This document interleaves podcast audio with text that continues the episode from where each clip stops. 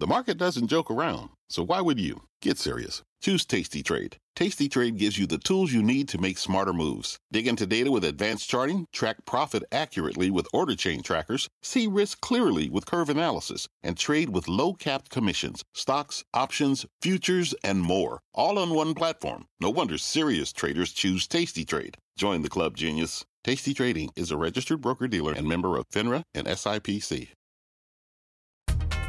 Hi, I'm Kelly Evans, host of CNBC's The Exchange. And here's what's on my mind. Let's consider the following cluster of events. Number one, the Fed has just signaled it'll announce a taper next month. But number two, the economic data have started rolling over. And number three, Powell and two other key Fed officials are up for reappointment in the months ahead. All of this is what has Jefferies strategist David Zervos warning that the Fed is on the precipice of making a big policy mistake. We spoke to him about this at the top of the show yesterday. He took the huge drop in consumer sentiment Friday as a major warning sign. It was followed by the New York manufacturing survey tanking yesterday, and now today's big retail sales mess. GDP, Zervos said, is still up just 0.1% cumulatively since the end of 2019. I don't understand why there's such a rush to taper when we're still dealing with Delta. Even the inflation numbers are misleading, he warned. Quote, We've had a decade of inflation misses and a demographic shortage in the labor market still causing deflation and disinflation problems. Now, the irony is that just as the data have started missing, even homebuilder sentiment retreated this morning. The Fed has been carefully messaging its hawkish turn, with CNBC and the Wall Street Journal reporting they will likely announce tapering next month.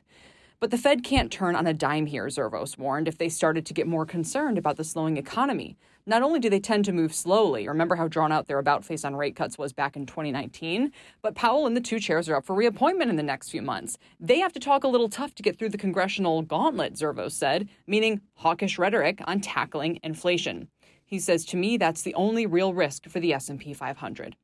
Oh, but won't a trillion dollar infrastructure package come to the rescue?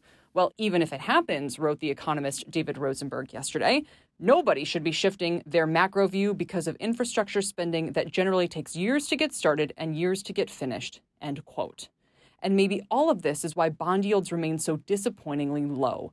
The 10 year Treasury yield has fallen from about 1.75% to just 1.25% as taper talk has picked up. As Greg Ip pointed out on Power Lunch yesterday, that's not exactly a message of strength. So you have to wonder if the only way to reignite the value slash reopening trade, for instance, the financials have basically gone sideways all summer, energy and airlines, they're down. If the only way to reignite that trade is for the Fed to taper its own taper talk. Thanks for listening and be sure to follow the Exchange podcast. You can also catch the show live weekdays at 1 p.m. Eastern only on CNBC. See you then. What's on the horizon for financial markets? At PGIM, it's a question that over 1,400 investment professionals relentlessly research in pursuit of your long term goals.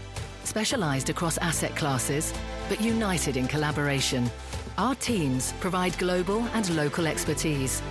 Our investments shape tomorrow, today. Pursue your tomorrow with PGIM, a leading global asset manager.